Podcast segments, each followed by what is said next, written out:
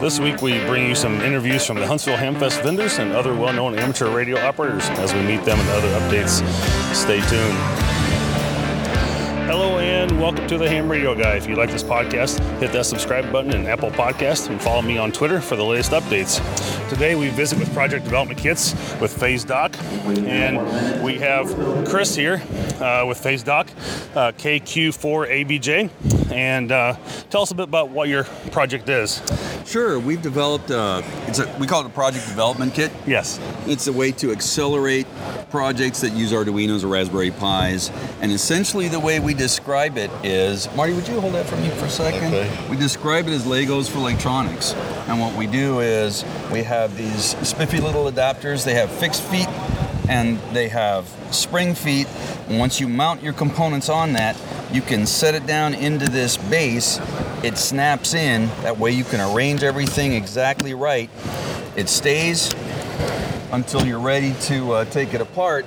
And then that way you can wire the whole thing up, carry it around. We have a cover, snaps on. Now it goes right into the backpack, and then we've also added storage underneath. Wow, that, that's a really slick and, and small kit. Uh, what are some of the examples that someone could build with these type of projects uh, on these different projects boards using the Raspberry Pi, which is a pretty popular little tool for a lot of ham radio operators? It sure is. There's a lot of software-defined radio out there, um, and so uh, Raspberry Pi is great for a lot of things that require an actual computer uh, because that's really what it is.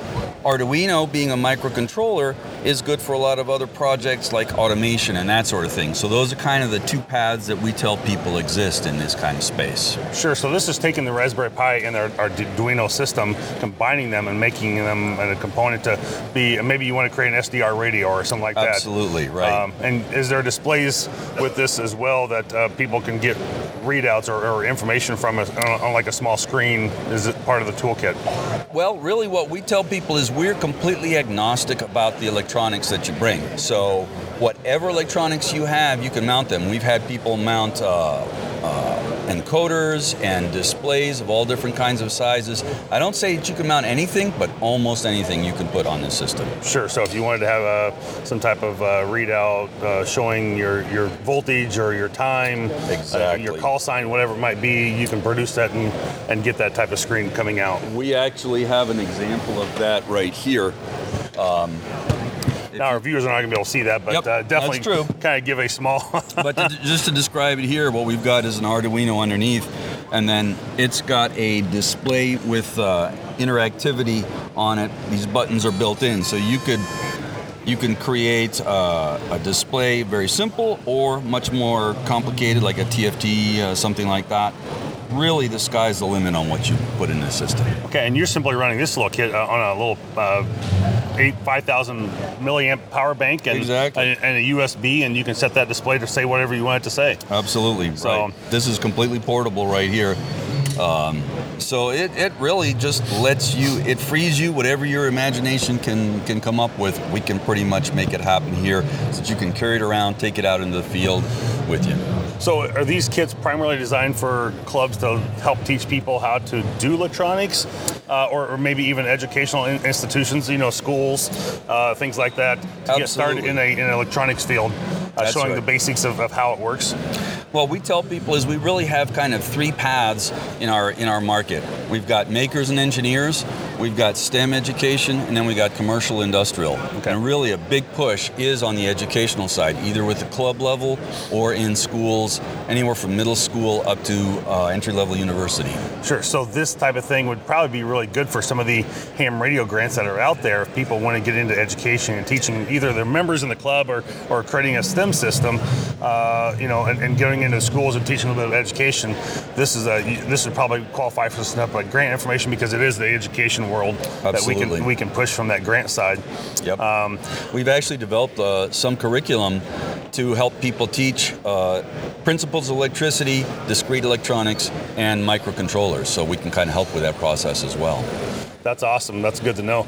Um, and, and, what does roughly a, a project board uh, run or, or, you know cost in, in, that terms for if a person was just interested in saying I'd like to be able to get in electronics, but I don't really know what I'm doing, and maybe something I could tinker and play with and, and look at purchasing and Absolutely. So what we tell people is the best place to start is what we call our starter kit. Makes sense, and that includes a base and enough adapters to make a uh, a challenging, meaningful project like the one we have in front of us, which I know they can't see. See. but um, it's still that's that's really the starting point, and that's uh, right at fifty dollars there. Okay. And so it kind of goes up and down from there depending on what you want to add or, or take away. So a very reasonable entry level, uh, We think cost so. effect, effective uh, starter kit for sure. We think so. Okay, that's great. And um, how would uh, someone find you, or, or where can they go get these type of uh, devices and, and platforms? Absolutely. So we're on the web. Uh, you can just Google Phase Dock, P H A S E, new word D O C K, and we're at phasedock.com.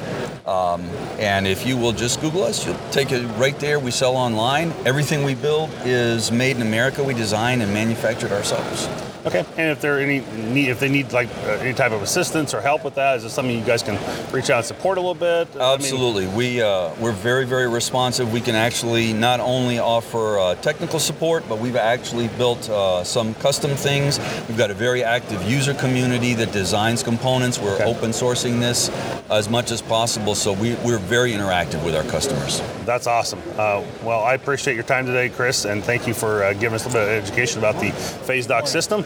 And hopefully, we'll uh, you know get some people to reach out to you and, and learn a little bit more about what you offer. So, thank you you for so being much. here at Huntsville Hamfest today. Appreciate you stopping in. Thank you. Have a great day. Bye now. Again, uh, this is Chris with Phase Dock here at uh, Huntsville Hamfest. Uh, we appreciate it, and uh, thank you for listening. And we'll uh, move on to our news.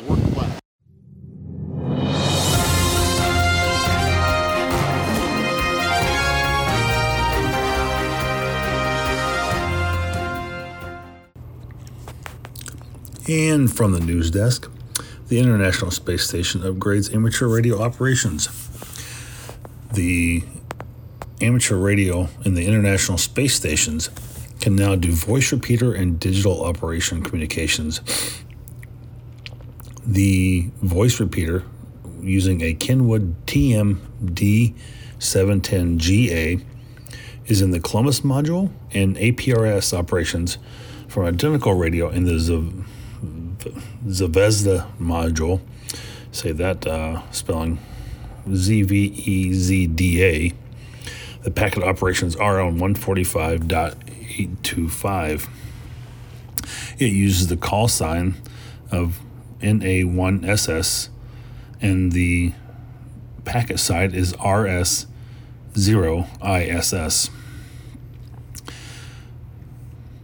The International Space Station is a cooperative venture of international amateur radio societies and space agencies that support the ISS. And of course, if you are part of AMSAT or doing any satellite operations, this is obviously a nice upgrade for those that partake in that. In other news, the ARRL welcomed the Director of Information Technology. His name is Steve Berry, in one easy to the new position of Director of Information Technology. And Steve comes to us from New Hampshire. He is uh, responsible for overall strategic and operational IT functions and continuous evaluation and execution of processes, systems, applications, infrastructure. And so, uh, welcome Steve to the ARRL, and hopefully that uh, you know with websites and other things that uh, the upgrades that ARRL has done, that this will be a uh, a good step forward. Other things is amateur radio in the news during this time. Um, there's everybody's talking about the Maui ham radio operators worldwide communication exercise as one of the uh, stories for the week. And then we also have the uh, girl, eight years old, chats with an astronaut on the amateur radio station. And then, of course, we still have the ARRL podcast schedule as well that you can always find on the ARRL website. And then a new book that has come out, the ARRL introduced the third edition of Get on the Air HF with Digital by Steve Ford, which is a very good book. And covers on how to set up and operate your own HF digital station. He makes this fairly easy, including uh, using modes such as WS, JTX, VARA, and JS8Call, which are all very popular. So that brings us to a conclusion for the news this week. A few Hamfest that were just ahead, or I'm sorry, not Hamfest, uh, Radio Sport uh, contest.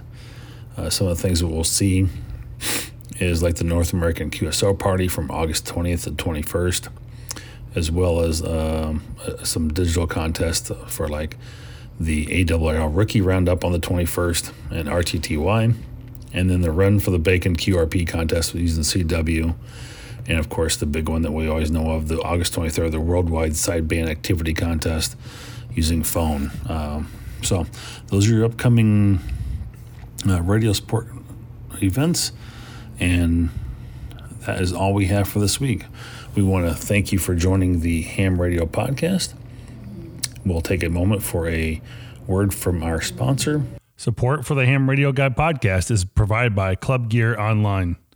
They offer a unique selection of customizable items, including graphic design services and amateur radio apparel.